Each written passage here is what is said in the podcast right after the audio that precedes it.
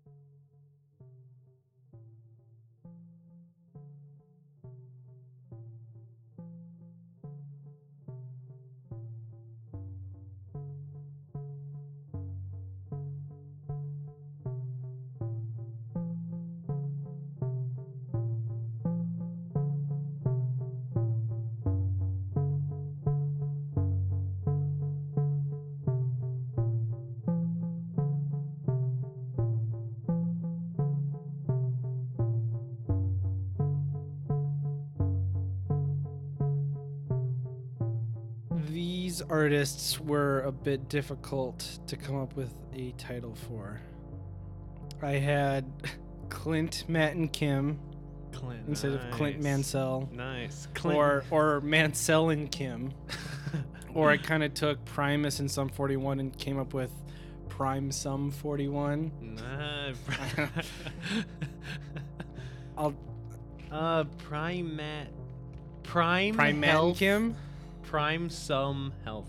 Prime some health. You just gotta prime some help. I'll figure it out. Prime some Kim. Sounds like a name. It sounds like like a North Korean dictator. Prime some king. the hell song. Prime some Kim. Okay. Let's see what are we doing here? Hello everybody and welcome to what might potentially be the last traditional episode of Shuffle ever. Whoa. Unless- Why? Wait, why? This is news to me, Jared. Uh, What? I'm just I was figuring that we just I go quit, and you could just try to Nah, figure it out as we went along. You quit? Can I still be the special guest? Yeah. All right. Maybe I'd rather just be a host this time. Let's work. How about you're the host and I'll be the special guest? right, yeah. So, unless there's a huge backlash, for now, this is going to be the last traditional episode of Shuffle. And I, I know I kind of already said that that it already happened, but then I forgot that I had announced a playlist of five songs, so we figured we better give them some love and attention. We just can't trust you anymore, Jared. No, well, that's why you should be the host. Can't trust it. you can't leave me to be in control Can I of be the permanent guest host? yes. Yeah, And it's just you. yeah, yeah, yeah, yeah. Okay. Hosted by the permanent Hosted special by the, the- guest. the I like permanent special more, yeah. guest. I just keep waiting for questions. I'm like, come on. You just keep waiting for someone to come like take you out. So like you're just waiting like, where's my replacement every episode. So please make sure to listen to these five songs that we will be discussing. There will be a link to a Spotify and YouTube playlist that you can find in the description for this episode or on our Mhm. website at www.jrdsctt.com slash shuffle. It has been 13 episodes since our last ICP incident and for the i guess indeterminate future we're safe unless we choose to listen to insane clown posse we, well, we um, somehow got all the way through with only ICP one yeah self-imposed. Nice. like things have been going a little too well for us lately. Yeah. but yeah it's it's been a while since we've done one of these. Have you been listening to anything lately that's worth mentioning or talking about or? There is one album. One album. That is so good, it will blow your mind, and I recommend it intensely. Ooh. It is an album that was never recorded in the artist's lifetime because it was so ambitious. It's like 4,000, it's like 40, 4,200 measures long of composition.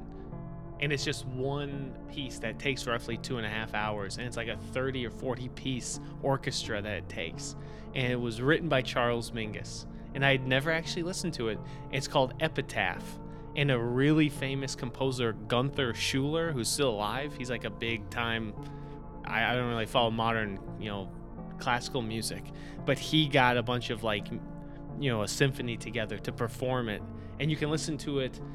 There's one Charles Mingus band. They they have it on Spotify, and it's insanely good. It's like possibly my favorite album of Mingus, who's one of my favorite musicians. Mingus is a jazz guy, yeah, correct? jazz bassist. But so this big epic piece is done by an orchestra. Yep.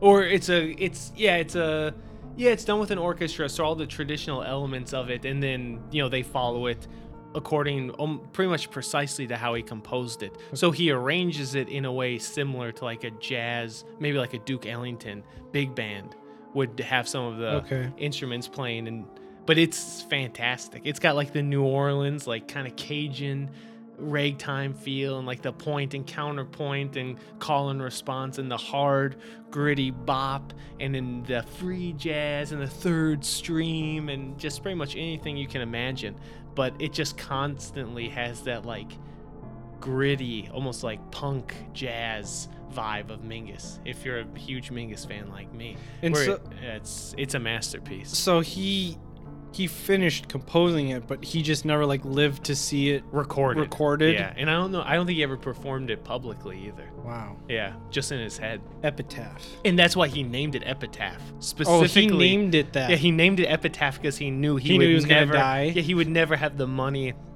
or opportunity to like record it the way he wanted it to be recorded. Because it's a it's a two and a half hour long album. so it's like where do you find this Spotify, recording? Oh, it is on Spotify. Spotify. There's a bu- there's like three bands based in New York that regularly perform Mingus music like once a week at famous jazz clubs, and one is the Charles Mingus Band, and they have a recording of it. and that's the recording you recommend listening. Yeah, to. it's ex- yeah, that's extremely good. It's extremely good. It's beyond just jazz music. It's like a masterpiece, and it's extremely listenable. It's like e- ex- enormous pleasure. If you like electronic or ambient or minimalism or anything that is not always vocally driven, this is for you.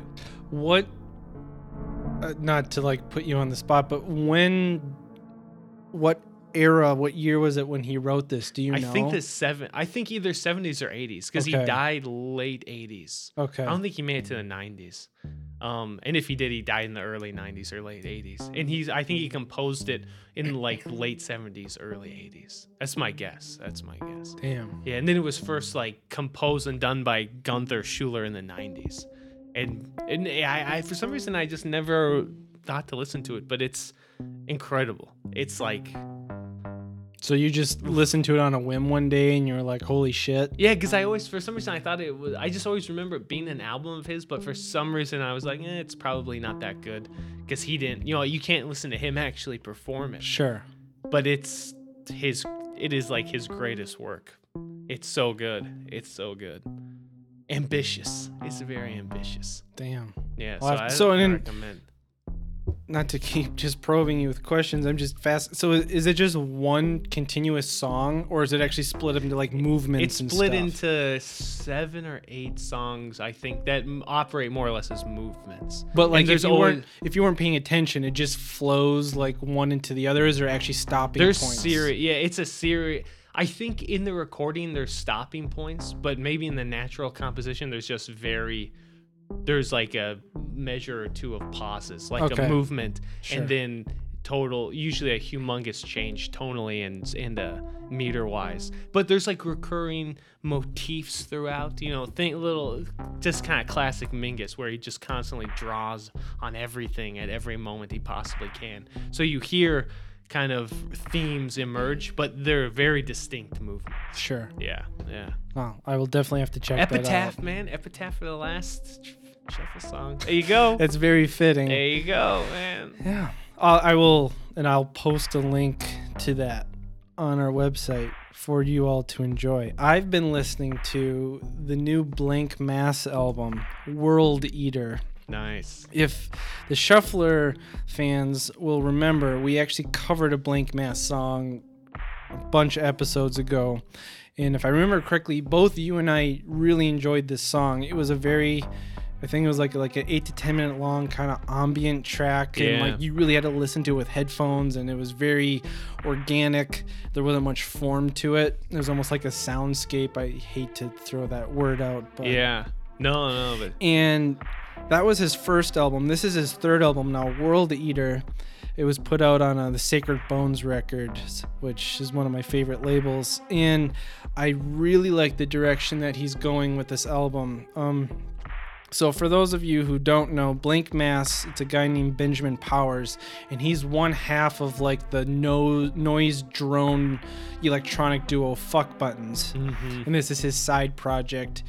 And his first two albums, I wish I think the first one was just called Blank Mass. Mm. And the second one was called Dumb Flesh, which I thought was a great title. Nice. But they were both a little too I don't know. It felt like it was fuck buttons but missing half of the music. Like it Yeah. it was like yeah. all of like the big grand scope but without any of like the percussion.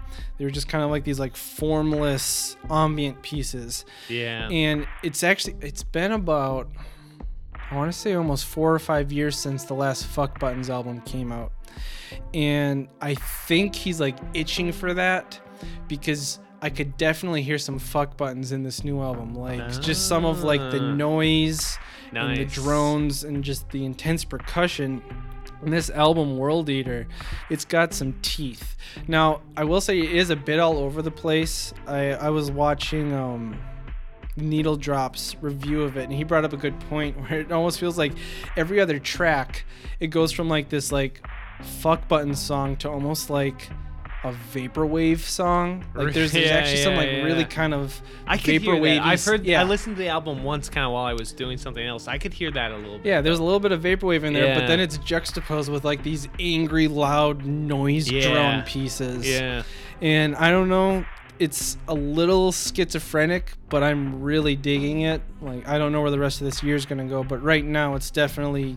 I know we're only shortly into 2017, but it's definitely one of my favorite albums that's come out so far. And I don't. know, It's just great. It's loud, it's intense, but it's also very catchy. Like it it never goes too far where it's alienating. Yeah. It always kind of keeps you close. Like it, it'll rough you up a bit, but it also like gives you a pat on the back while you're No, going yeah, through it. Yeah, that's a good way to describe it. Though. Yeah. But it's awesome. I mean, I just listened to it again, kind of passively while I was doing something else. But yeah, it's it's fantastic. Yeah, and I think it's it- fantastic. I think it's a good album too, where you can sit there and actively listen to it. I know actively listening to instrumental music might not be for everybody, but I do think it's also a good album to be doing something else with too. Yeah. Like it's not too invasive, but it's interesting enough where every once in a while you kind of pay attention. You're like, oh wow, that's interesting. yeah, yeah. Huh.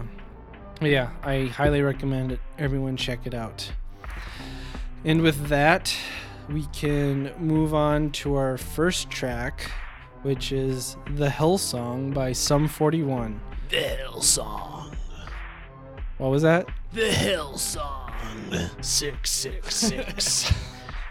Thank you, Satan. This song brought to you by our Lord and Savior Satan. Off of the 2002 album Does This Look Infected, Sum 41 is a Canadian pop punk band from Ajax, Ontario. The band originally formed in 1996 under the name of Kaspir, that's spelled K A S P I R, but they eventually renamed themselves for a show at some festival called Supernova, which was on September 28th of 1996, which just so happened to be the 41st day of their summer vacation. Hence, they called it Sum 41, Summer Vacation Day Wow. 41. First, I was just now trying to guess what they were named after, and I thought maybe like there's something significant in the summer of 1941 in American history. But no, it was just. It was just, hey, we're bros and we're hanging out, and it's the 41st day of summer vacation. Ain't nothing wrong with that. Yeah. uh, I found out the band actually has an alter ego band called Really? Pain for Pleasure, which is a 1980s heavy metal band. Really? Just Yeah. same lineup. Just Same lineup, but they kind of switch around. I think the lead singer plays a different instrument, and I think the the drummer becomes the lead singer because it's like 80s hair metal, like ah. And is it a joke or? It is it, it is a joke. It's Wow. like they busted out for live shows, but some of the songs on like the early Sum 41 albums were this band Pain for Pleasure. Huh. The uh, the band first appeared in a few of Sum 41's music videos as like a joke. And for their first three releases, at least one song on every album was a Pain for Pleasure song, which was a different band than Sum 41. Hmm. Uh, another little fun fact they have lost two Juno Awards to Nickelback. Huh. If you the Juno Awards are Yeah, uh, Canadian, Canadian right? only, and every year they every year one Canadian band is recognized and given like this big lump sum of money. Um, we might have talked about this on the podcast before, like. Godspeed You Black Emperor won it once, and they were like, "Fuck you, we don't want your corporate bullshit money." Which is very Canadian. Which is, but then like the contemporary punk band Fucked Up also won it, and they're like, while we respect Godspeed You Black Emperor and their stance against corporate entities, we'll take whatever money you want to fucking give us, and they took that shit. So, yeah. but yeah, uh, the two times Sum 41 were nominated, Nickelback beat them out and took their Wow. money from them. Nickelback. Losing to Nickelback, that's gotta sting. that's gotta What's the? sting. Isn't it the lead singer's name Chad or something? Chad Kroeger, Oh. I think Kroeger was or is married to Avril Lavigne. That's a power couple of Wait, Canadian the lead singer of caliber. Sum 41 was married to Avril Lavigne. really? I didn't know Chad oh, Kroeger oh yeah, was. they're married like right now. the lead singer of Sum 41 Wow. and Avril Lavigne were married for like quite a while and then they got Really? divorced. wow, so she's Wow, a so they- Canadian, this is a God, this- love triangle. Oh, this feud goes even fucking deeper. That is like you took my Juno awards, you took my Yeah, you fucking took my wife. girl. Wow. I'm I almost had- I positive. didn't know I'm, that. I'm almost positive. That yeah, is she's with- yeah. hilarious. That's right. Yeah, she was with Sum 41. Because the guy had like the black hair and Yeah, spiky black hair and Yeah. Well, and then sometimes it's blonde, but yeah, they were because that was back when like she had her punk phase, and Yeah. they were like this pop punk yeah. couple. So uh, the album "Does This Look Infected" was their second studio album, and it featured a more aggressive, darker, and heavier sound than their previous efforts, with less pop elements as well. But also, who are they kidding? It is still just a blatant pop punk album. There's Mhm, nothing to be mhm, ashamed about mhm. that. The Hell Song, or as Dominic would say, the Hell Song. Thank you, Satan.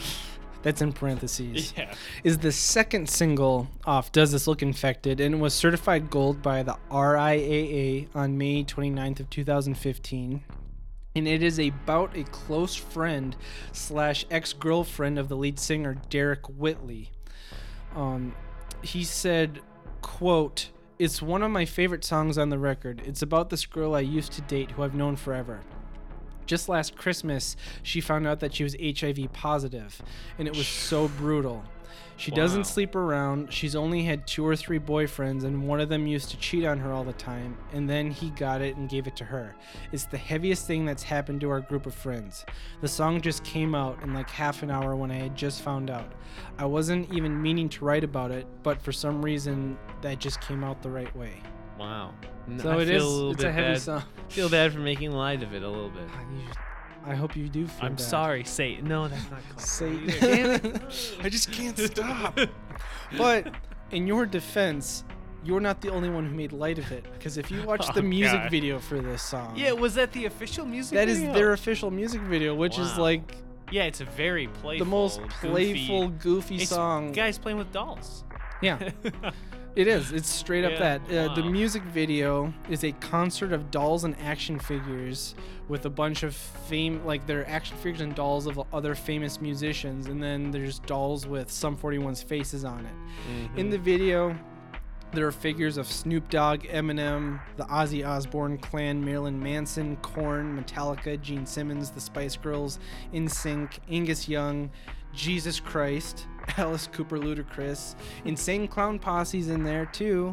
What? Yeah, I didn't catch and then that. Eddie the Head from Iron Maiden, he's also in it. Yeah, and it's like it must have been one of the most fun music videos to make. It's the band just playing with these dolls and smashing them and Huh. pouring alcohol and setting them on fire. It couldn't have been more than like twenty dollars to make. I I saw this like the top comment on the YouTube for this video was like Walmart receipt, action figures, Oh, really? fifteen dollars, uh, duct tape, whatever, Yeah. some forty one dollars. Uh, oh man, that guy took the joke one level further. Mhm. Maybe one level down. I don't know. no, and the. The, f- the first thing I thought when I watched this video is like this reminds me of like the shit me and my friends used to do like when Yeah, we were in middle yeah, school yeah, like Chance and I used to make videos with action figures. In fact, the Eminem action figure in that music video, it's him like with a chainsaw. I had that action figure when I was in sixth grade. Really? and the Spice Girls dolls in it. My sister had all of those. And the NSYNC dolls, Chance's sister had those dolls. So like I recognize so those action figures yeah, even. So yeah, you weren't the only one that made light of it because for a song that's about some of the heaviest shit he's ever gone through, they made Yeah. a dumbass music video about it. Yeah. Yes, they did. But it's uh, playful. It's playful. Yeah. But yeah, a little bit strange. Now, what, what are your thoughts on this track? I thought this was very if this is a sort of epitaph to the to shuffle or a change of shuffle, I thought this was very fitting. Because what has shuffle been if nothing else than a travel through Jared's psyche, his musical DNA. And this is a strand. This is a strand. This is an archetypal punk pop song, I thought. And this is a perfect kind of strand of Jared's shuffle. Jared's Ooh. own shuffle. The shuffle of his mind and heart. so so I this isn't a song that I loved because I the genre Yeah, I don't really just- love, but it is you. It is you. I thought it was a very and and it and I rec- and I could appreciate and recognize it had all the kind of classic elements, tone, feel, lyrics of a pop punk song. It gets the job done. So I thought it was I don't know, I, I appreciate it for what it was. And I thought it was a perfect strand to represent. No, Shuffle. I think that's that is very elegantly put, and I totally agree with you. Like, there's def like I like this song, but a large portion of that is like nostalgia, like listening to this when I was in eighth grade. yeah. But at the same time, if I can take a step back and look at it a little more intelligently, I think that this is like the most mature a pop punk song could sound without becoming Something a different. Yeah. genre of music. Like yeah. they're writing like it is just serious enough but without going over the edge and becoming a straight up punk song or a straight up post punk song or a straight up emo song. Like Yep. it is still 100% a pop punk song. Yeah, it brings But it back to It does feel a little heavier, a little more real. Like it's not, you know, Blink 182 singing about dicks and boobs and Yep. stuff like that. Yeah. Like, there, there's a little bit of maturity in Yeah, there. yeah, and yeah, and it's got and again the instrumental work. I mean, by its nature, it, you know, punk. It's supposed to keep things basic, nothing excessive, nothing pretentious, nothing you know that's just plumage, as they would say back in the 17th century. but you know, the guitar work, the bass, the drums, it all is is very efficient. You know, it's a good. Again, I thought this could be like a boilerplate punk pop Definitely. song. Yeah. And the guitar solo's not that bad. No, it's not. Yeah, yeah, yeah. No, yeah, it's And it's angsty, but I don't think it's like too much where like your eyes will pop out of your head from rolling so Right. hard. And I it you know, it it tackles a serious topic, but in no way is it overbearing because I don't think unless you read about the lead singer saying, "Oh, it's about my friend who got HIV," I don't think you'd ever really take that away from the lyrics. I had absolutely no idea. But- idea. Once you know that and you go back, you can read and be like, "Okay, I can see like Yeah. it's it's not it's basically him singing about how he doesn't know how to deal with this it's Yep. not like and it's how unfair it is and how quickly like one day your entire life can change yeah. so it's not yeah. it's not even like too much and like lamenting this horrible thing that happened it's just like well this is fucked up that's Yeah. pretty much what the song is yeah. It it floats down the middle of the road in a very welcoming way it Yeah. doesn't go too far either way i think Right. No, yeah, I agree. I agree. but at the same time, it's just dumb pop punk song. So But that's what makes it good. Exactly, yeah, yeah. because they're not Yeah. trying to be something they're not. yeah. I don't think. Yeah. I don't know. Uh, I don't have too much else to say about it because just like pop punk, it's catchy.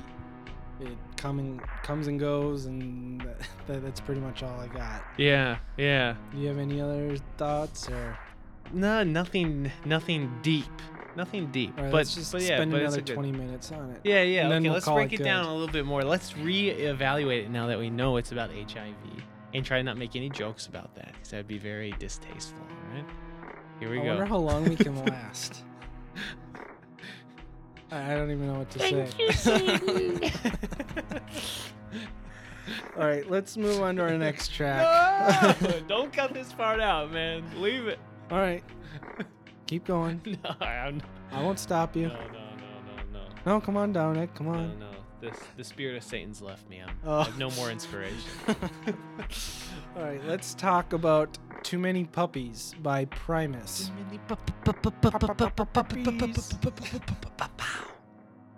All right, now let's talk about our next track, Die Slow by Health. Die slow, sweet chariot. All right, now let's talk about uh, the Lux Aeterna by Clint Mansell. I haven't said Latin in years. Wah, wah. okay, and then we'll finally wrap it up with Lightspeed by Man Kim. uh, something about Lightspeed. Uh, Star right, Trek. And that'll be the last episode of Yeah, Shuffle ever. Okay. Fuck you, listeners. Thank you, Satan. The Shuffle Guarantee. Fuck you, listeners, and thank you, Satan. Too many Amazon's pu- pu- pu- us puppies. Oh, yeah. Oh, yeah, that's right. Amazon's still associated with us. Sorry, Amazon. Dude, fuck Amazon, man. They they endorsed Breitbart. Did you hear that? Really? Yeah. Somehow they have business dealings with Breitbart. Oh, I guess you should cut out me saying screw them. Because we really need that Amazon I feel really bad because I just bought Maddie uh, Amazon Echo the other day. I just spotted. It's, it's right over there, actually. Oh, yeah. I forgot Let's see if this will pick it up. Alexa, play Too Many Puppies by Primus. Too Many Puppies by Primus from Madison, Spotify. Nice. This one's for Bright Breitbart. Oh, wait, I'm probably breaking some sort of copyright rule right now by playing this. They'll know you can play 10 seconds of it. 30 seconds of it. Alexa, stop. We've spent our Sorry, whole everybody. budget of I'm shuffle supporting on that. Trump's presidency, one Alexa at a time. You're Alright. just against fake news. Oh, yeah. Got to bring the fake news Yeah. down. Fox and Friends is the only real news out there. I'm and actually Breitbart. I'm very pro fake news. I like it. It's good. pro fake news. It's a bold stance Yeah. to take. All right. Too Many Puppies, Primus, off the 1990 album Frizzle Fry. Primus is an American experimental rock metal band from San Francisco, California. The Primus Premise sucks. hey man, they don't suck. if you go if you go in the YouTube comments for any Primus song, half the comments are people saying Primus sucks. Yep. And then half the people saying, "Everyone, calm down." The reason why we're saying Primus sucks is because that's what true Primus is. I fans know. say. Yeah, I seen them live twice. Oh, you have. Yeah, yeah, yeah. And one time, the second time I saw them, I was aware of this like thing that the Pe- fans the do, and I Primus was like, "Primus sucks." And it is hilarious because you get people who are like, "Fuck you, Fuck man! you, man, I love Primus. Enjoy the show." and it's so funny, and it's always the people dancing and who really like it. Like Primus, Primus sucks." sucks, It's man. funny. It's very funny. Okay, sorry. Go on. it's, it's fine. So yeah, they're from San Francisco. The self-proclaimed quote dean of American rock critics end quote Robert Christgau yeah. once remarked quote Primus is quite possibly the strangest top 10 band ever and good for them end quote which I totally agree with. Yeah. Yeah. Uh, Primus began actually as Primate Oh, in really? 1984 Hmm. with singer and bassist Les Les. Claypool. And the three recorded their first demo, which was financed by Claypool selling his car, actually. Wow. He sold his car to get their first demo out. Wow. Then the Primate had to change their name because another band was called Primates, I think, Mm. threatened legal action over the similarity of their names, so they just chose Primus because it sounded similar. And, and that's that's it. Yeah. yeah. Uh, their sound is very unique, oh yeah. like the critic said. MTV described them as quote a post-punk rush spiked with the sensibility and humor of Frank Zappa. Yeah, that's it. That's actually pretty decent. Uh, Spin called them pranksters and an unlikely gold-selling white trash purveyor of the hard-ass pinballing funk metal. and they've described themselves as psychedelic polka. Yeah, but I think MTV got it best though. Yeah, that's pretty good. Wait, Um, what was their big hit? My name is Mud. My Name is Mud's probably it. their yeah, biggest that was song. their big one. My name is Mud. My name is Mud. Yeah. Not to be confused, my name is Mud. uh, they've also been credited as one of the many bands that gave birth to the nu metal genre. Mm. And I can definitely I can hear a lot of Korn in this. Like I think even like well people say Korn gave birth to nu metal, I think this is a band that probably helped inspire Korn. Yeah. Yeah. Oh yeah. Oh yeah. I thought that too. This was actually I was really into Primus, like uh, junior, senior year, and then most of my undergrad. Like I would, li- my friends and I all loved Primus, and we'd listen to them a lot regularly. And then I, since I came to grad school, I kind of stopped listening to them for no reason in particular, and and listened to nu metal through this podcast. And then again, a perfect final straw is that this is Primus is a fantastic example of nu metal sensibility done Right. right because it's done in a complex way that's unique to them. Mhm. They're not replicating anything trying to get away with it. They're seriously just being jarring and disturbing and hilarious. yeah. Yeah. Did you yeah. ever watch Electric Apricot? I've seen parts. Yeah, I've seen where that just totally lampoons It's music so festival. fucking yeah. great. Les Yeah. Claypool's a genius. Yeah. And And then the South Park theme song, of oh yeah, the South Park on, theme man, song what's up? and all- Robot Chicken. Robot Ch- and all of his other like uh, all of his work with uh um like with Buckethead. Yeah, that's like, right. Yeah, Uh, Colonel Claypool's bucket of Bernie brains, and then there's the Oysterhead. Oyster Head. Yeah, which was- yeah. Les Claypool's Frog Brigade or Yep, something Frog- like yeah, that. that's right. Yeah, anything he touches is worth looking into. He's Yeah. such a unique guy. Uh, so this Frizzle Fry was actually the first album that they ever put out. Their first official LP, I should say. And Too Many Puppies was the second single off that album. The first one was John the Fisherman. Mm. Um, and actually, Too Many Puppies was the first song that Les Claypool ever composed. Oh, really? Yeah, supposedly it's his first song Huh. and it's uh it's mostly about his reflection on war how soldiers young soldiers go off to war and die too young kind of parodying that idea of the dogs of war but calling them merely puppies. Too many Mhm. puppies are getting shot in the dark. Uh, the song was actually written six years before the first persian gulf war. So it's theorized that it's maybe about the violence that was happening around the region during that time period, such as like the Soviet War in Afghanistan or the Iran-Iraq War at the time. Mm-hmm. There's talk of you know oil and such in, Yeah. the, in the lyrics if you read them. In the music video, uh, shows a man who, after shaving his head, goes on to act weird with army helmets and boots and a rifle, and he's wearing a big diaper. And Yeah, and sucking a weird woman bottle. in makeup Yeah. is who's presumably his mother, sucking milk out of a bottle, and you know, intercut with band or shots of the band playing music.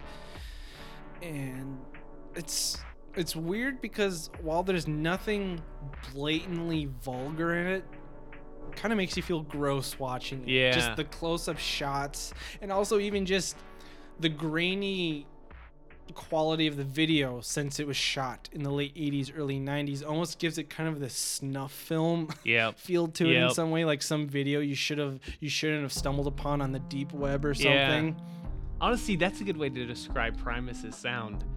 Uh, because there's, uh, there's uh, like you can always almost just enjoy them for what they are in like a one-dimensional way, but there's something just a little bit creepy and unnerving about almost all their music. oh all of it that is like you can't which i love that's why and Yeah. it's very frank zappa too where like there's some sort of like ironic or just creepy eerie jarring almost like perverse sound to it that makes you keep a sort of critical distance that makes it all the better Yeah. to me it, And it adds a dimension and it's never blatantly explicit Exactly. or vulgar. Yeah, But there's just this vague, dirty sloppiness about Yeah, it. like the people, the guy singing it has to be a creep. Yeah. that's what it sounds like. He's not. In fact, he's not even like a redneck. No, he I just think- acts he just like puts one. Yeah, he just puts it on, which is so funny to me. like yeah like i think everyone just assumes that les claypool is the mud character from my name right, is mud but he's no, but he doesn't have a southern accent at all. no It's- yeah, but he it's just very fakes funny. one yeah. for like all of his songs Yeah. pretty much But yeah, a- and again, and he kind of like sings with his jaw almost like Yeah, Like he's got a big exactly. thing of dip in his lip almost Yep. Uh, but no, it's it's great, and like you said, they don't put they don't like uh, do shock value and try to push it or anything. It's just unnerving. it's very unnerving Yeah, but in a great way, in a very, very, very great way. This is one of my favorite Primus songs. It's so good. oh, yeah i was gonna what do Yeah, you think so about it let's get into Oh it Oh yeah, this is a total masterpiece because it could just be a simple song, but there's so many little things that just keep it unnerving. Like even just starting with that bell at the beginning. Like is it just like a kind of like Pavlovian bell for a dog or is it like some creepy like farm sound? I don't know, but it sounds again, it's just creepy and it's eerie and it's just it turns into this weird drone that goes away once the music gets heavy and then it'll just come back because all the other music stops and you just hear that Yeah. bell. It's just tiny stuff like that that adds layers and textures and wrinkles to it that make me enjoy coming back to it. It's unlike maybe other nu metal songs that just kind of got it down to a kind of just mechanical science. This has all these weird little wrinkles that seem very carefully thought out and unique to the song. And it's just three guys. It's just it's crazy what they can do with three guys and what, It's just three guys. What I love about Primus too is like how I'm trying to think of a good way to put this. Like especially with this song. I think this song's a good example of it where like there's this constant singular funky bass line. Yep. Yep. And what I always love is how there's like this constant bass line and then the guitarist is usually just like having a seizure like Yeah, the guitarist is like all over the place yeah. and like they kind of go into like this like thrash metal jam band adventures but it always comes back to this single through point that drives through the whole song so Yep. it's like this this controlled chaos in a way Yep. And then any moment it seems like it's getting too much. I, one thing I love, just personally, any moment it feels like it's getting too like cool, is you'll hear Les Claypool's voice where he's like, Too many problems. and it's just like you know, it's just crazy. Again, it just adds a wrinkle to it where it's like, you can't, you can't just mind-numbingly like this song. It forces you to to like it in a complex way, but that's enjoyable. That's extremely Yeah. rare. It's rare that something can be complex and this enjoyable. But it is. I love his voice. It's just so messed up. and i also i what i appreciate about the band too is like i feel like often especially if you don't really give them a chance they could easily get kind of like written off as this weird band that sings weird songs Yeah, about weird act. people Yeah. like oh they they sing these songs about weird people like my name is mud and john the fisherman and jerry was Yeah, a Jerry race was car driver driver. but then if you like give them a chance and listen and read into what they're singing about, like you know they're singing about real shit. Like they're singing about this like fucked up fact that all these young people go off and die in war. But Yeah. if you just on the surface listen to it, it's just a guy saying too many puppies. Yeah, exactly, exactly. But really, the you know, they there's a, it's it is kind of brilliant too because his voice is so quirky, and puppies again, it's so so innocent and loving, and then that perfectly juxtaposes, right, the perverted nature of the music next to that, Mhm. and and then the perversion of war. You know what I mean? It kind of. Cr- Turns us back into animals. It's genius. I, it is genius. Well, it is genius. And it, it truly is. Like this song especially is just like the early, early roots of nu metal. Like in Yeah. fact, Korn's first biggest song sounds exactly like this song. Yeah, it does. Yeah. The song yeah. Blind. Here. Yep. Alexa. Play Blind by Korn. Blind by Porter from Madison. It even starts off with like the t- t- t- t- t- t- t. Yep. It's just a symbol, Yep. and then like every once in a while, a guitar will come in and go like, "Dun-it, Yep.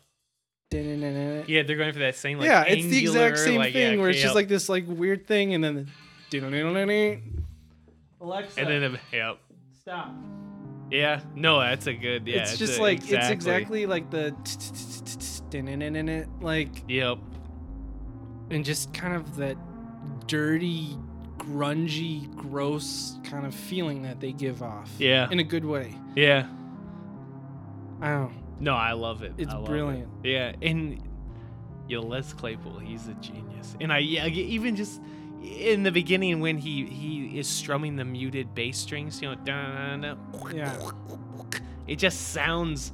It's again, it's just little stuff like that where like it kind of sounds gross. It kind of sounds like almost like he shouldn't have put that in. You know what I mean? Where It's like, but uh, it's perfect. But it's, so perfect. intentional Yeah, at the it's same so time. perfect. Like they get that aesthetic down so well. Aesthetic. Aesthetic. Couldn't have a final shuffle without that.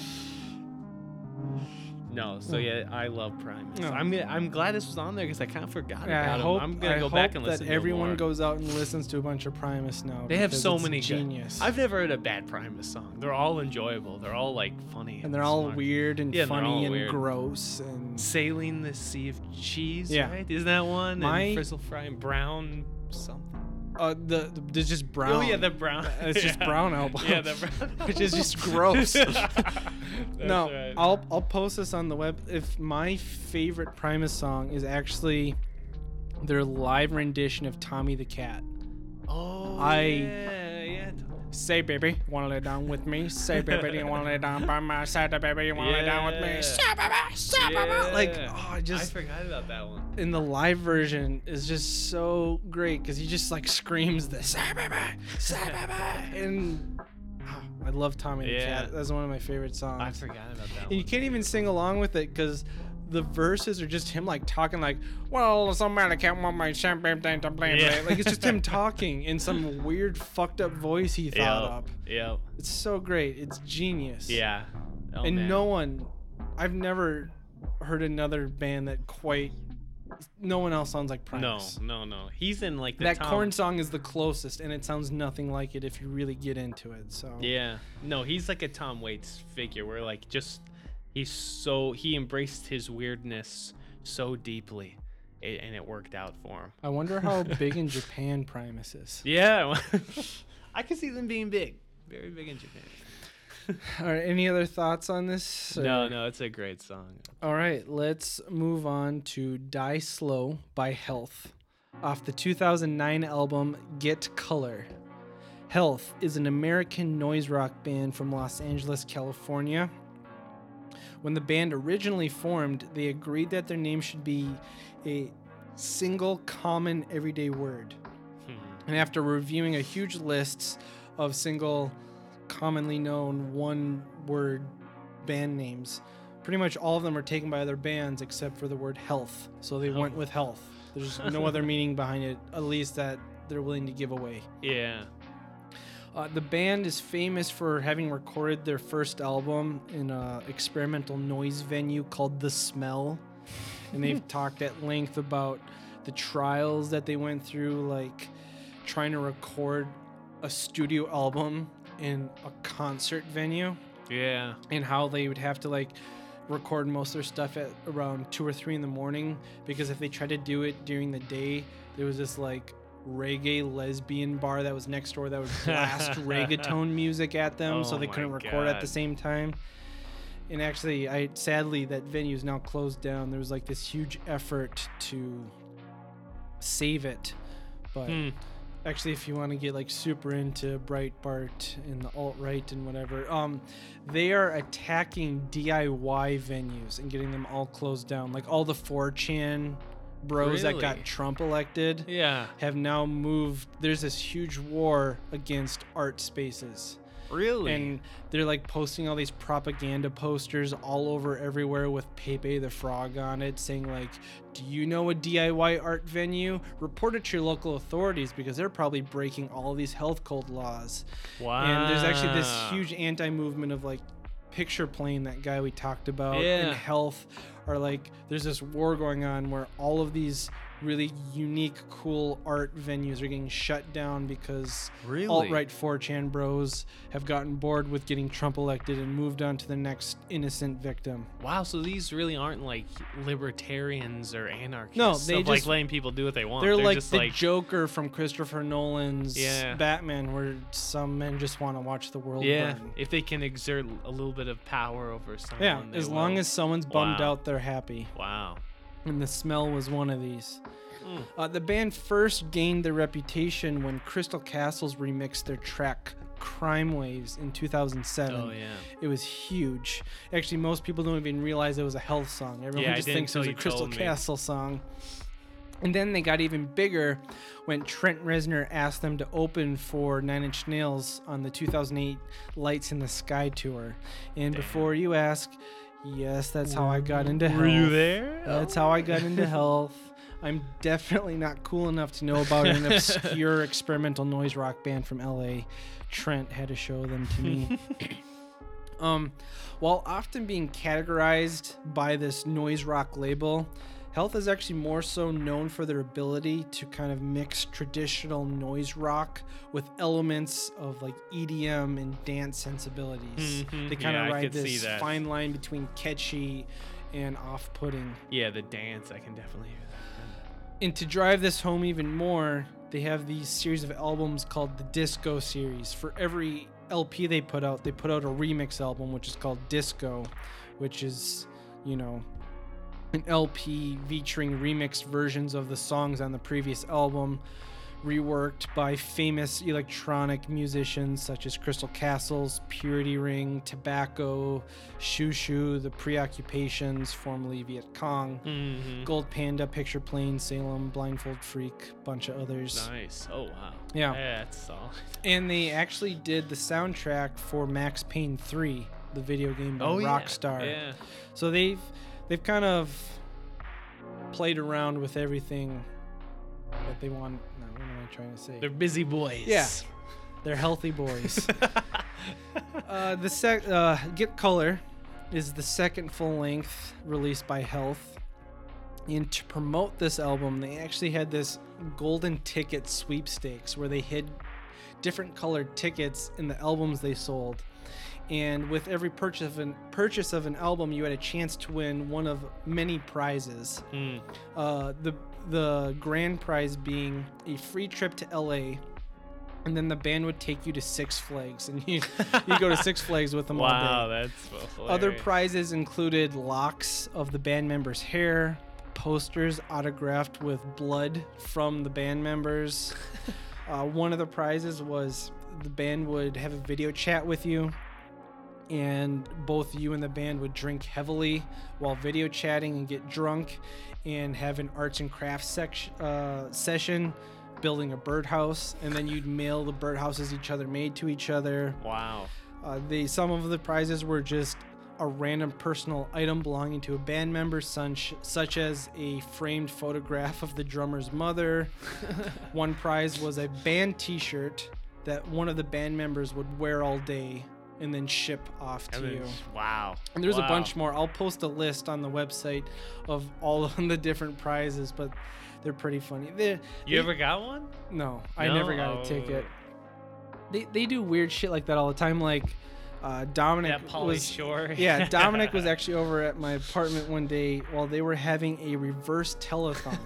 now, what is a reverse telethon, you might ask?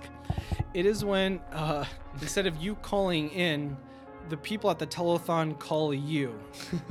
they were releasing their Disco 3 album, and in promotion to it, they had a reverse telethon where you would send them your phone number and they would call you. And they teamed up with Funny or Die and live streamed the whole thing. And Pauly Shore, of all fucking people, hosted the entire That's event. awesome. Yeah. They're funny guys. They have a great sense of humor, just like Primus. Yeah. Uh, so the first single off of Get Color was this track, Die Slow. Uh, this song also has a music video, which features a bunch of quickly edited together shots of the band performing the song, Asian women dancing in kind of a weird hypnotic fashion Mhm. and then a giant pile of 20 somethings kind of writhing all over each other and then eventually one girl slits another girl's throat and then all of a sudden everyone's covered in blood and just writhing on each other some more and that's pretty much the whole video Yeah. um, all of the actors in the video were actually just fans of the band who responded to a tweet that was sent out and they just showed up and didn't know what they were in for and got thrown into this Nice. video Wow. and John, the band's bassist, who also designs all their album art and their merch, dir- directed the music video. Hmm. So, what did you think of this track? Yeah, this was a great song. I thought it was like kind of. I, I can definitely hear it kind of Nine Inch Nails inspiration from it with like his like acid disco Yeah, vibe. I can. No, definitely. like I I don't know if that's a genre, but it just seems like. Um, but it's I mean uh, it's awesome and it's a lot of sounds to break down with a kind of like disco electric beat with keys and then just a fuzz wall of sound and then sludgy alarm beats and then the a kind of a dulcet high pitched pleasant voice the singer. The voice is like what fucks with me the most because it's like this kind of like abrasive electronic driving noise rock dance fusion, and then there's these like these ghostly monotone ethereal vocals that are laid over it. Exactly and it's almost like it's almost like they're fucking with us yeah yeah but it just so happens to be enjoyable to listen Yeah, to at the yeah, same it is. time I the one thing is that there's no, do they have any songs where you can understand the lyrics? i will with their most recent album that just came out death magic the lyrics are way up front in the mix Oh, they you can are? actually Okay. understand what he's saying Yeah. if you think this is bad you should hear their first album like they used to be so again like vocals were essentially another instrument for them yeah, yeah. They yeah. hid the vocals in the mix, and then if you bother to read the lyrics, they were so vague and That- meaningless yeah. that like you could just get nothing They out were of just them. sound. And yeah. they've since become more traditional in that you can take away meaning from the lyrics and you can actually hear what he's saying. So nice. I will say nice. it was intentional what they did with this. nice. Okay, because I, that was my only. In it's not even really a gripe. Although, what would it be if there's not a gripe You corner? gotta have a gripe corner. But uh, why have why have him actually say words if you can't understand them? Just have him say gibberish and just sing. Just what I mean? noises. That, that's my. But that's a, a Well- needless gripe in a song that I enjoy. It's a really nice, kind of just ang- angular and jarring, but dang, yeah, you can shake your head to it, which is rare. Yeah, there's a nice great yeah. constant driving beat in Yeah. this track. It's Yeah. it's just like a straight up like four four like dun dun. Yeah. You can just bob your head to the whole thing. It has a weird like occult vibe.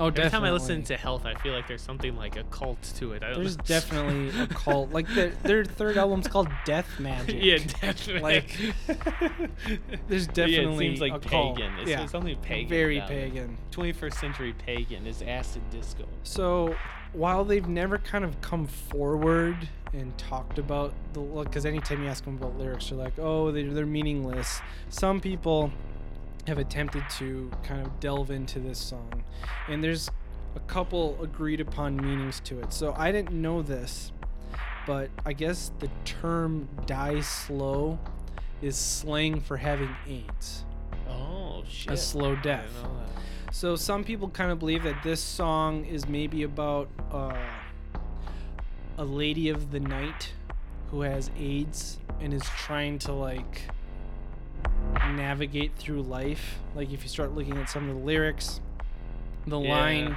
"She sees the red at night" keeps coming up, which is a Yeah, reference red to like the red light Yeah, district Yeah. there's a song where like if she chooses pills if she chooses gas where it's like well do i pay for my medication to live or do i pay for my gas so i can get around Yeah. and there's also some like lyrics that seem to reference to like maybe killing yourself because it's the easy way out and how you know you have aids but you have to keep having sex because it's your only means of income and how you're just spreading it- it's a dark fucking Yeah. song if you think about it like that Yeah. But no, I I love this song. This is the song that kind of sold me on this band. Like after I heard it, all I wanted to do was hear more music like yeah. this. Nice. I love the constant driving beat. It's this really nice marriage between noisy electronics and dance music. Uh, I like how vaguely weird and alarming the lyrics are, even Yeah. without reading into the meaning. Yeah. Though I wish there was a little more noise and experimentation and a little less accessibility, but that's just Uh-huh. kind of Yeah. I think the band truly shines, but I can still understand why this is one of their most popular tracks. Yeah. Yeah. That's always the trade-off, man. Popularity or experimentation. Yeah, and they do every song they put out rides that line. Yeah. No, but it's a great track. Yeah, it is a great track. And like one like at the the way they incorporate it almost reminds me of like Animal Collective just in the terms of like the scope of the different sounds that one could isolate in their music and try to like figure out how they actually thought to incorporate it into the song. Because there's a like at the two like 20 mark there's like a sound that sounds like a very similar sound to a dubstep sound but the way it's like stitched into the song is like inverted. It's like the- it sounds like someone's just like like turning off a button or like turning something down and the default sound is just this background like dubstep drone and they like waffling in out and it's a really that's just one of like a thousand interesting effects that like again just kind of stumbles in and out as the listener. I mean so yeah they're, they're very they for all the kind of like sound of like accidental music in there like they spend a lot of time crafting this song Yeah. i think they spend a lot of time You, you can tell, like, yeah there was some meticulous tinkering going Yeah. on with this. oh yeah No, I I love health. I've talked about them before. perfect for this fi- last yeah. episode man God, everything's just lining up. perfect Okay, uh, let's let's move on to our fourth track, uh, "Lux Aeterna" by Clint Mansell and performed by the Kronos Quartet. the eternal light if i remember my latin correctly Oh shit! You just ruined my. I had a segment where I was gonna challenge you. oh really Well, I was like, "So, Mr. Latin, what does this fucking mean?" But I got it you right. passed the test.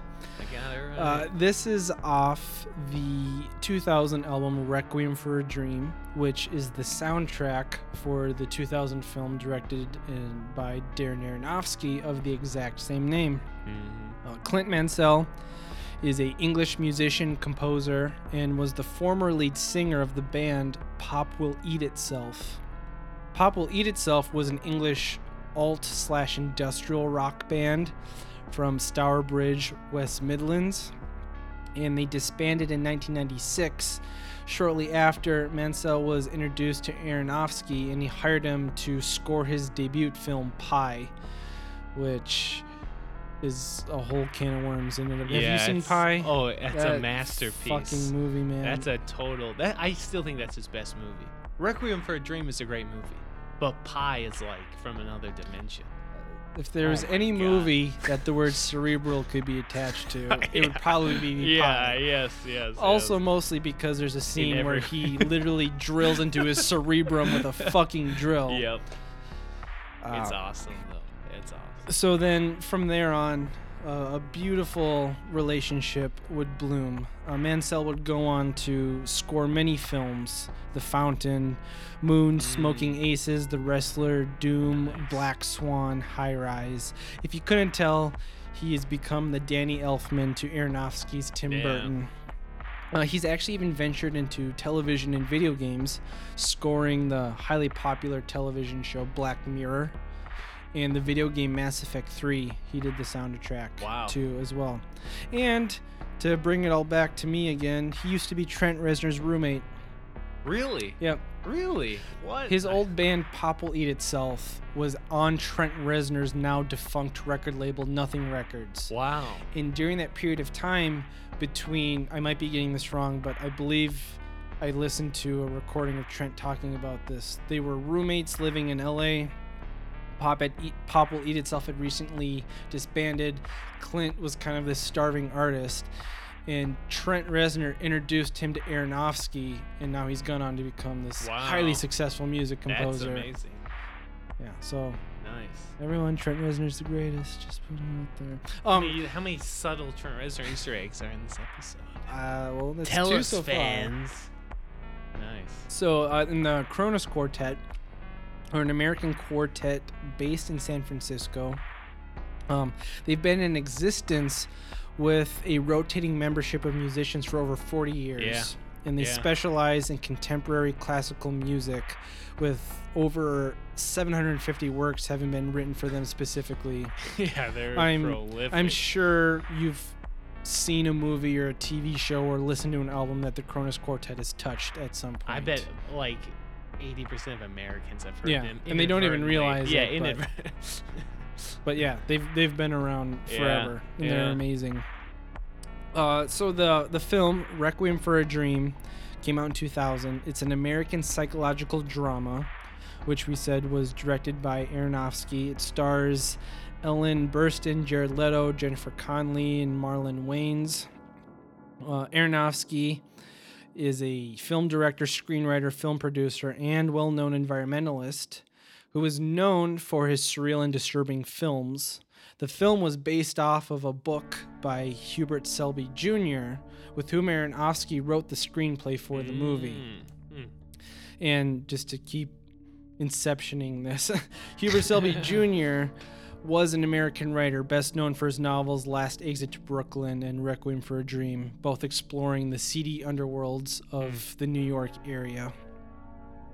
Uh, the film depicts four different forms of drug addiction, which lead the characters' imprisonment in a world of delusion and reckless desperation that is subsequently overtaken by reality, thus leaving them as hollow shells of their former selves. Uh, Requiem for a Dream was a film that I only needed to see once, Say. and I Yeah. did watch it a second time. And the very first thought I had after watching it that second time was, "Yep, I only needed to see this movie Yeah, once." Yeah. It is a dark fucking movie. Yeah. Very well done. Yeah. Incredibly well done. Not for the faint of heart. Yeah. Holy shit. Yeah, he he hits the Kubrick register where like it's so good that you definitely do not need to see it more than once a year tops if you're like a diehard. Otherwise, like it's like a Full Metal Jacket thing where it's like, wow, it's really good. I get it. I that the electroshock therapy scene. Just, yes. Especially in going back to Clint Mansell's score with the music just going like "Ree, ree, ree," Yeah. as she's being shocked. Yeah. It just oh, and when Jared Leto puts that needle in that fucking wound in his Oh arm, it's just God. oh, this movie. If you haven't seen it, I feel weird because I recommend it, but I also don't recommend it at the same time. It's Yeah. definitely an experience. I can say that much. Yeah. I prefer the wrestler. That's I infinitely. actually I haven't seen. That's oh. one Oh. of the only Aronofsky movies I haven't seen yet. it, it has a lot of his themes, but it's infinitely rewatchable. My favorite Aronofsky is definitely The Fountain. oh yeah, I yeah, yeah. love Hugh Jackman's performance was incredible. Yep.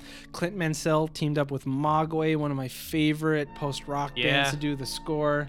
And actually I did in my senior seminar class about postmodernism, I did an entire presentation on that movie. Nice, nice, And nice. some of the shit they did with that movie just to get into it briefly like there's it's kind of split up if you've never seen it it's it's a movie simply put about a man trying to deal with his wife having cancer and he's a scientist and he's trying to cure his wife's cancer before it overtakes her and it's kind of split up into these three different stories. There's the real world and then there's this astronaut character who's like floating in this bubble in space and there's kind of this metaphor where there's this dying tree in his bubble and it's supposed to represent his wife. Yeah, and then there's this kind of like old conquistador knight character who's trying to find the fountain of youth to save the dying princess of his kingdom. And they're Yeah. all metaphors for each other. And there's these amazing space scenes where there's this monk version of Hugh Jackman floating in this bubble in space. And if you watch the background, it's this incredible, kind of organic looking universe. And from the research I did, I found out that in order to save on money, rather than rendering CGI scenes of these vast galaxies, what they did is they actually took film footage of petri dishes with germs and bacteria living in it and then projected that over. So all the little dots are little oh, bacterium Oh, and wow. so you algae and natural stuff. organic movement. and yeah, Wow, and that's how they made all those smart. space scenes. I'm like, Wow. fuck, that is so cool. That's genius. Wow. Wow.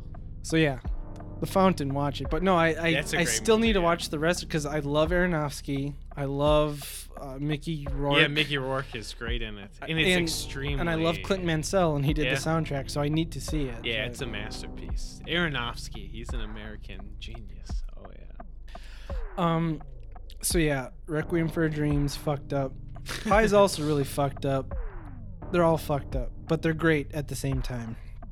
Um, so the soundtrack, uh, the Requiem for Dream soundtrack is noted for its minimalist qualities, in which it uses constant harmonies, a steady pulse, and often variation of musical phrases to drive a point in.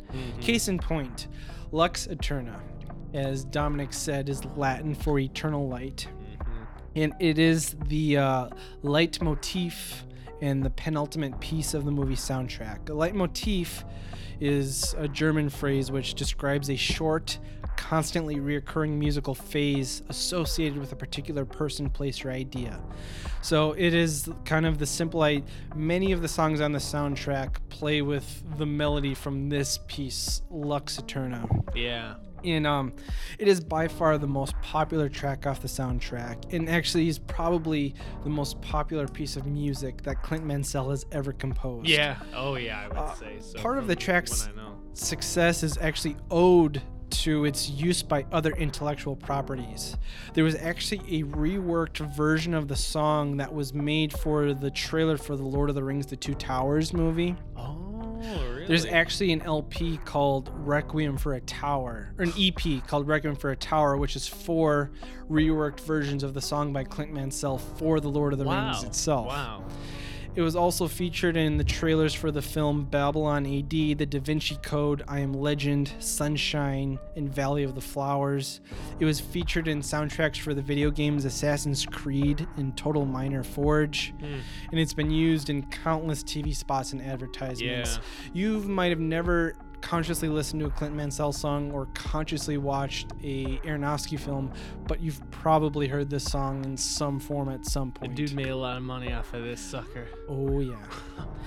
Uh, and uh, the use of this theme has extended to the point where it's basically interchangeable with the name Requiem for a Dream. No one actually knows it's called Lux Aeterna. It's just oh, that's the Requiem for a Dream song. Yeah.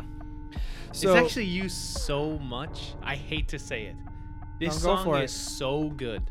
This song is so effective at doing its job. And it that it got used so much that now when I hear it, I almost can't seriously hear it because it got It's- so yeah. used. But because it's so good.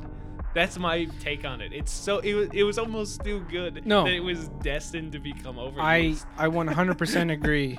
Because it's fantastic. It's like the stereotype of the you know, and now it's in cartoons where the professor goes E equals MC Yeah, squared. it is the MC E It's equals like- MC squared of cartoons.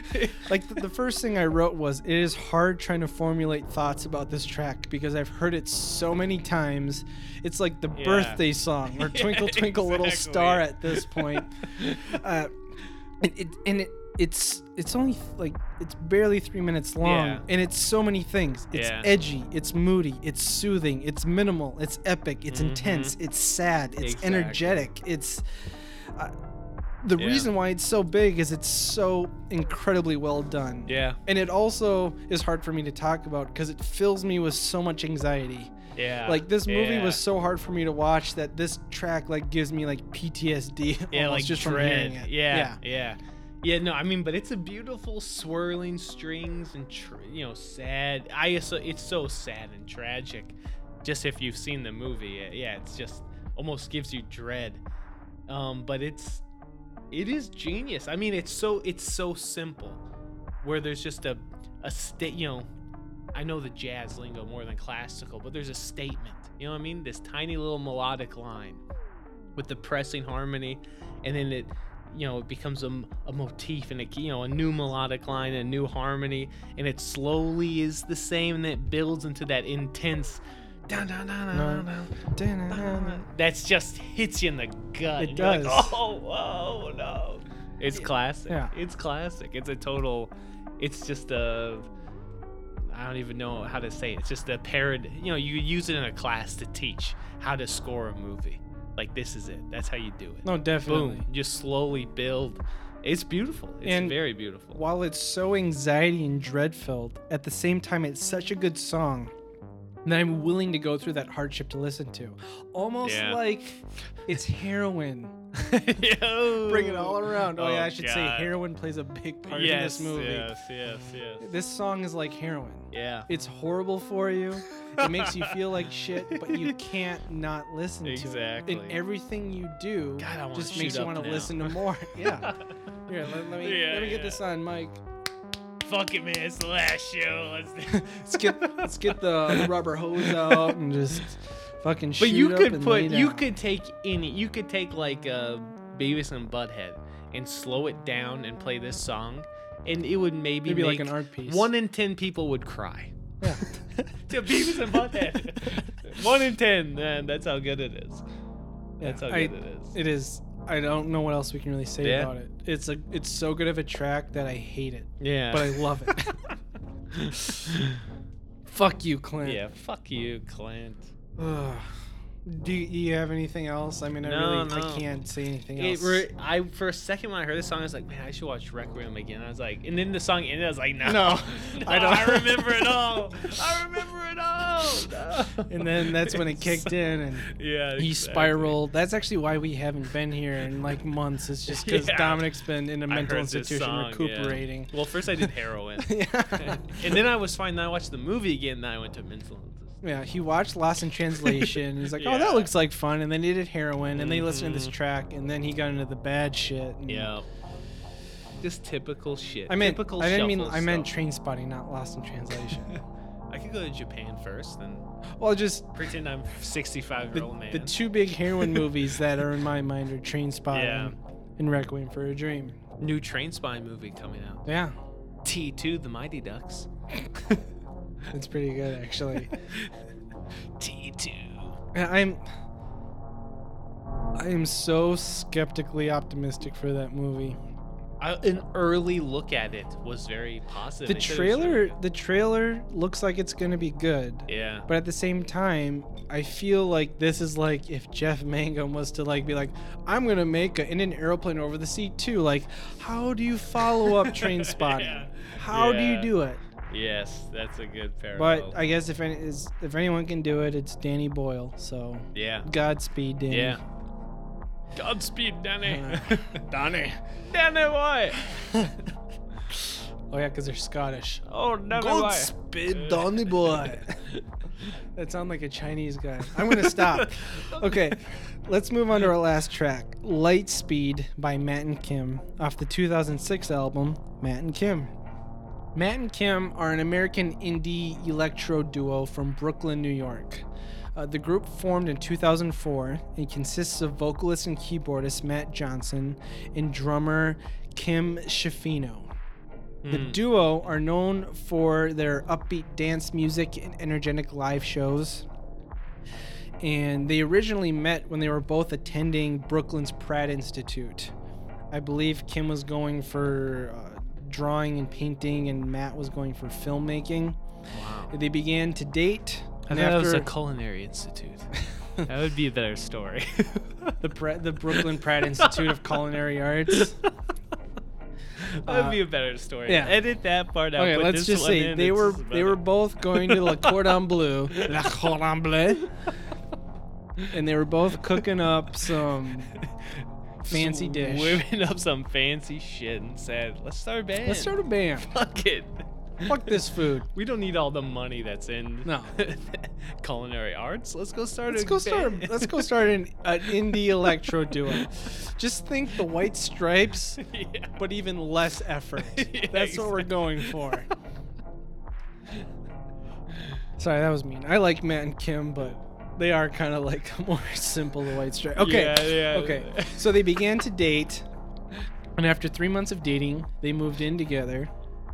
And they're still together. They're still a romantic couple to this day. I don't know if they're married I or wasn't but the, I don't know if they're married or not. But I, they are a couple. They've somehow recorded five albums together without killing each other Wow. and they're still a couple. They're still a band. And neither of them had any musical training whatsoever. They just both decided to start a band. So They Matt just both chefs. taught himself. they were both just chefs. And Matt's like, I can cook up a fillet. I can play keyboards. If I can cook a fillet, I can make a band. Yeah. Man, come on, let's make a record.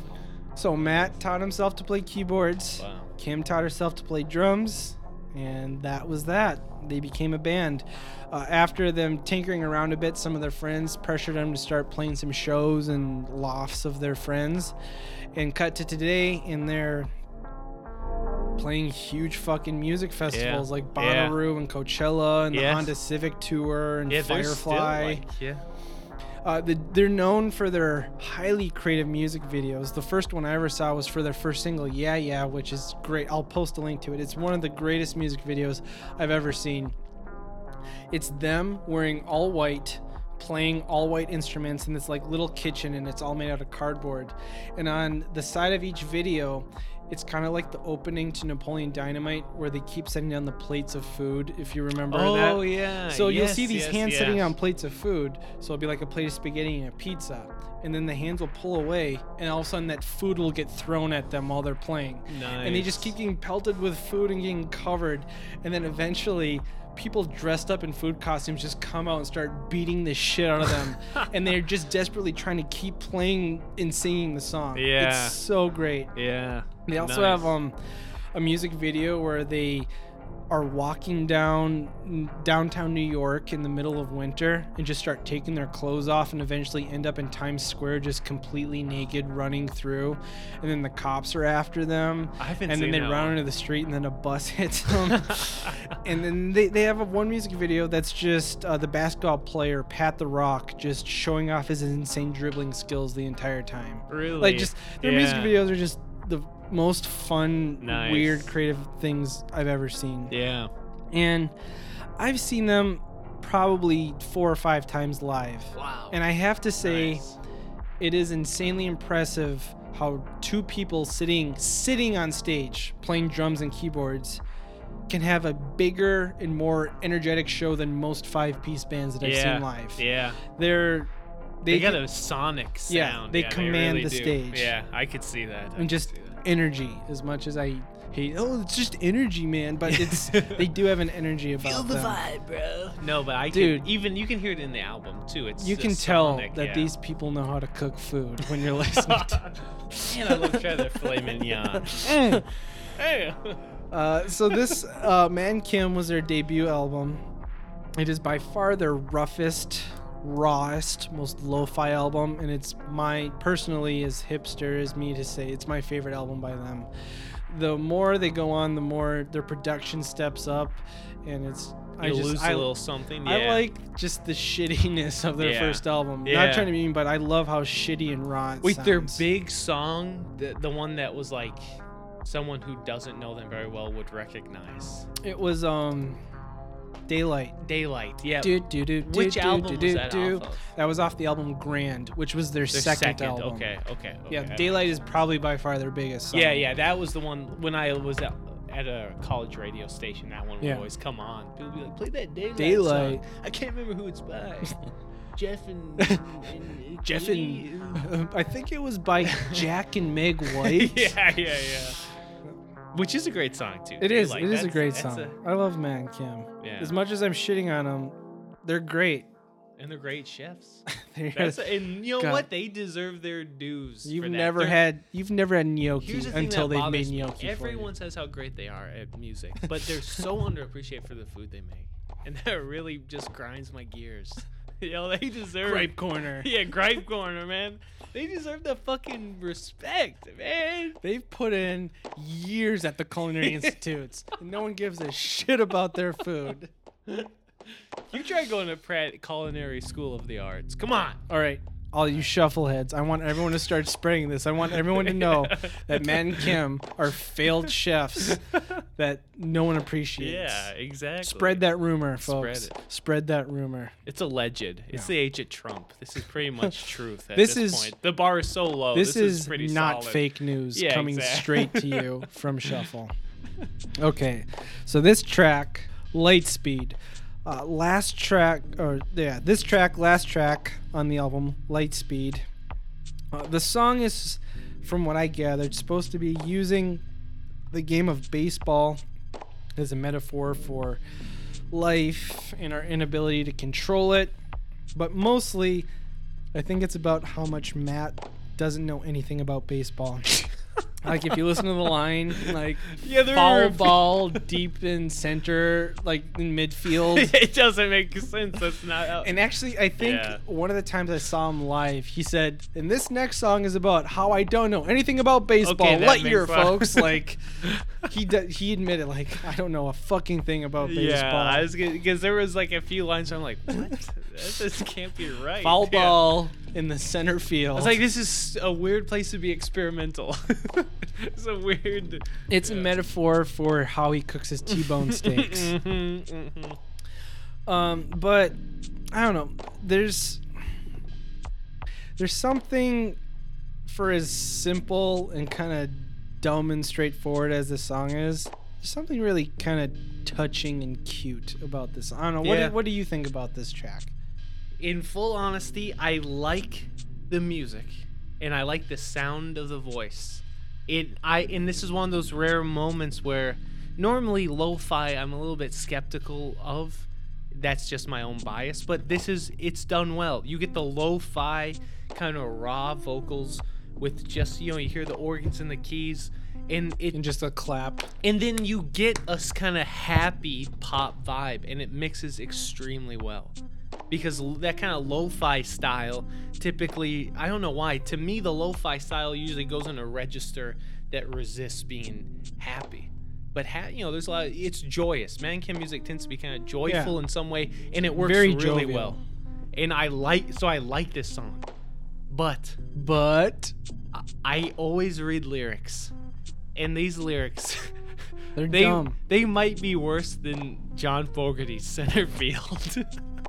Center Put me- Put me in, coach. I'm ready to play today. The, the lyrics make no sense except whatsoever. except for a few lines that are actually very touching. We said, "How fast is light speed? Would life Itself, stay or follow me. He should have pit stopped those two and then rewritten the other lyrics, and it would be a masterpiece of a little. Well, they make no sense because Yeah. all of the verses are this weird. I play center field for the home team, and uh, would everything be different if I had got like he, caught the ball. he sings about baseball, and then during the the chorus, it turns into like this deep, like how fast is life speed? What is the meaning of life? Kind of thing. Which is good lyrics, but it's so they're so roughly juxtaposed, where like you can't even draw a line Yeah. between the two. But his voice, but uh, but but, if you don't read the lyrics, it's a very good song. It is a very effective song that that is a nice balance of that lo-fi sound in a joyful register. yeah. I like that a lot. And I there, like there's that. something about the lo-finess and like the faults in his voice mixed with him during like especially when he's singing about like the the light speed part where it's almost like Mhm. the best way I could like describe the sound is it reminds me of like the feeling of happy crying. yeah, yeah, like it's yeah, like yeah. extremely like Yeah, it's a bittersweet. adorably emotional Yeah. in a way. Yeah, But yeah, the lyrics are dumb as hell. which is Oh. not typical of no, well, uh, this is the band. I- No, this either. is yeah, this is their first album. Yeah. So like this is back when but it's still a good sound. And normally, if it wasn't for this first shuffle, I wouldn't have even looked at the lyrics, and I probably would have been like, "This is a nice Yeah. song." Then I read the lyrics, I was like, "What?" He took his I glasses took my off. glass, I was folks. like, "Woo!" and I went. It was a wacky, but I like. But overall, I did like the song. It's a very good playlist. all Could have Dom- designed it better. all. Dominic's getting at is that Matt's eggplant parmesan is a little bit better than the lyrics yeah, for a this little song. bit better.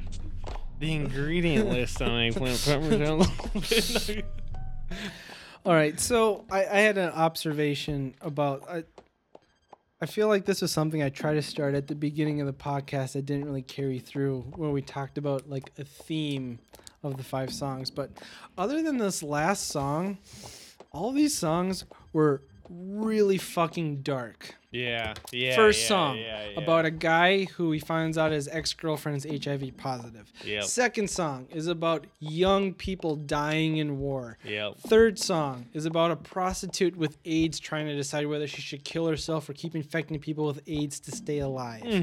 Fifth song is the iconic score to a horrible slash great movie about people who fuck up their lives on heroin. Yeah. And then you end it all with a cute song about baseball and what is the meaning of life?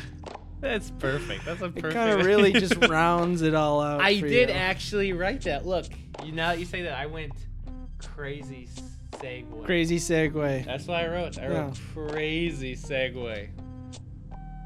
That's Just- shuffle, man. I, I, I, that is a microcosm of your mind, yeah. which is a microcosm of America, bro. which is a macrocosm of uh, filet mignon. Filet So, mignon. then there you go. So what? Well, what's your favorite of the five? I have a.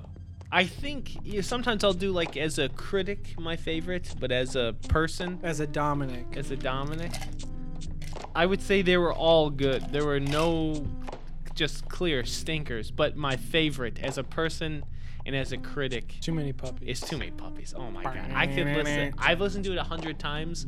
And now that I've heard this, I'm probably gonna listen to it a hundred times again the next like week. I'm gonna listen to more Primus. So that's a fantastic song.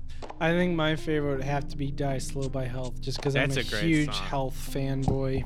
That would be my second pick. That's a I mean, I guess if I too was trying to be music critical, you know, probably the Clint Mansell track is probably like the best. But like you said, True, it's that's a so it's like yeah. so oversaturated. Actually, actually, you're probably right. If I was holding myself to the standard yeah. of fine art, it's gotta be. that track is a masterpiece. and then as a person, I picked Too Many Puppies. and I picked Die Slow by Health. but you're not gonna make more, more uh, buku bucks. Yeah, Than uh, that. that Clint Mansell's probably song. still riding that Lux Oh, yeah. Oh yeah. wave to this day. he subtitled it "Infinite Money." Yeah. Well, okay, that'll wrap up. Wait, our- wait, wait, wait, oh, wait. So what have we learned about you, Jared? On this long journey of 27 27 playlists through your childhood, young adult, and now mature, dare I say, adult life. What have we learned about you? In the random shuffle. I think all you need to know is the. Oh shit! What's his name? Harry Belafonte Day-O song. the, the fucking banana boat. Everything you need to Oh, know yeah, about me is in the, our second episode with that Day-O crystallizes by somehow. Harry Belafonte. Everything about Jared is compacted and condensed into the crystal of that song. And we'll go back to that daily. which, as Dominic stated in that episode, I think is the most enjoyable song that's ever been written because you can't say anything bad about it. yeah, it. you can't. No, no. Though, if you really want to get into me, I want you to think it's the Harry Belafonte song, but then it's actually that 20 minute long Dane Cook bit that we also reviewed in that episode. yeah, yes. That is you. That is the yin and the yang of Jared's Of psyche. And in 30 years, we'll do shuffle again. in Uh, 30 years, I guess you have to throw Trent Reznor in there somewhere too, probably. Well, yeah, he was implied. He was implied. he was In the, between Harry Belafonte and Dane Cook. He's the obvious connection between Harry Belafonte and He's Dane the connective tissue, as every art critic would say. But Shuffle isn't going anywhere. It's True, just true. Changing. It's going through puberty. Yeah, it's growing up, Yeah, it's growing. and it is growing up. And we'll, we might do shuffle episodes again yeah, too. I think. But it, it's good for the drama of the episode. the drama. Yeah. No, dude, it's fucking dead after this. You'll never hear from us again Bye, mom and dad. until Matt and Kim's culinary expertise are recognized. We will not record again, and we won't eat either. Hashtag free Matt and Kim. Freedom. No. So speaking of this transition, we talked. We're going to start focusing more on, I guess, more focused episodes because I've noticed, based off of what you guys listen to, it's our specials that focus on Matt and Kim, Frank Ocean, Radiohead, David Bowie, Mike Patton. Stuff like that are the shit that you Mhm. guys eat up. So, our next episode is going to be about the mysterious Jan Yeah, very. It will be an investigative look into the enigmatic figure or figures known as Jan. And we might just dedicate the rest of this podcast into discovering who Jandek is. Because once you start Googling Jandek, it never really stops. It never really stops. no, and get ready, folks, because Dominic has a theory, I have a theory. I have a significant theory, and it's going public, pal. and it's has a lot to do with Donald Trump. If I disappear in the next few days, because I'm about to break the Jandek story. Breitbart doesn't want you to hear this. yeah, yeah. This is the truest fake news that you've ever heard. Oh yeah, it's so alleged that it has to be true. That's So alleged. so alleged. That's the tagline. God, go. that's the perfect. It's so, so alleged, alleged. that it has, Has to be true. Yeah, that's fucking perfect. That's like how Donald Trump's mind Yeah. works. He's like, oh yeah, oh, yeah. this is so alleged. Uh, so look forward to that. In the meantime, if you want us to keep doing user generated playlists, give us songs to talk about. Or if you just want to talk about anything, or if you want to let us know that you want old shuffle to come back, hit us up. If you want romance advice, then go fuck yourself. Yeah, go fuck yourself because romance is you dead. pervert. You Go should pray. Go, Go to a ch- pray. go to a church. You nut. Go, you dingus. You dingus. Go to confession, you dingus. Uh, hit us up on our Facebook at facebook.com slash shuffle tweet at us at Shuffle Podcast. Go to our Tumblr, shufflepodcast.tumblr.com, or email us at shufflecastpod at gmail.com. Also, check out our lovely website, www.jrdsctt.com slash shuffle. And also, Dominic, say something offensive.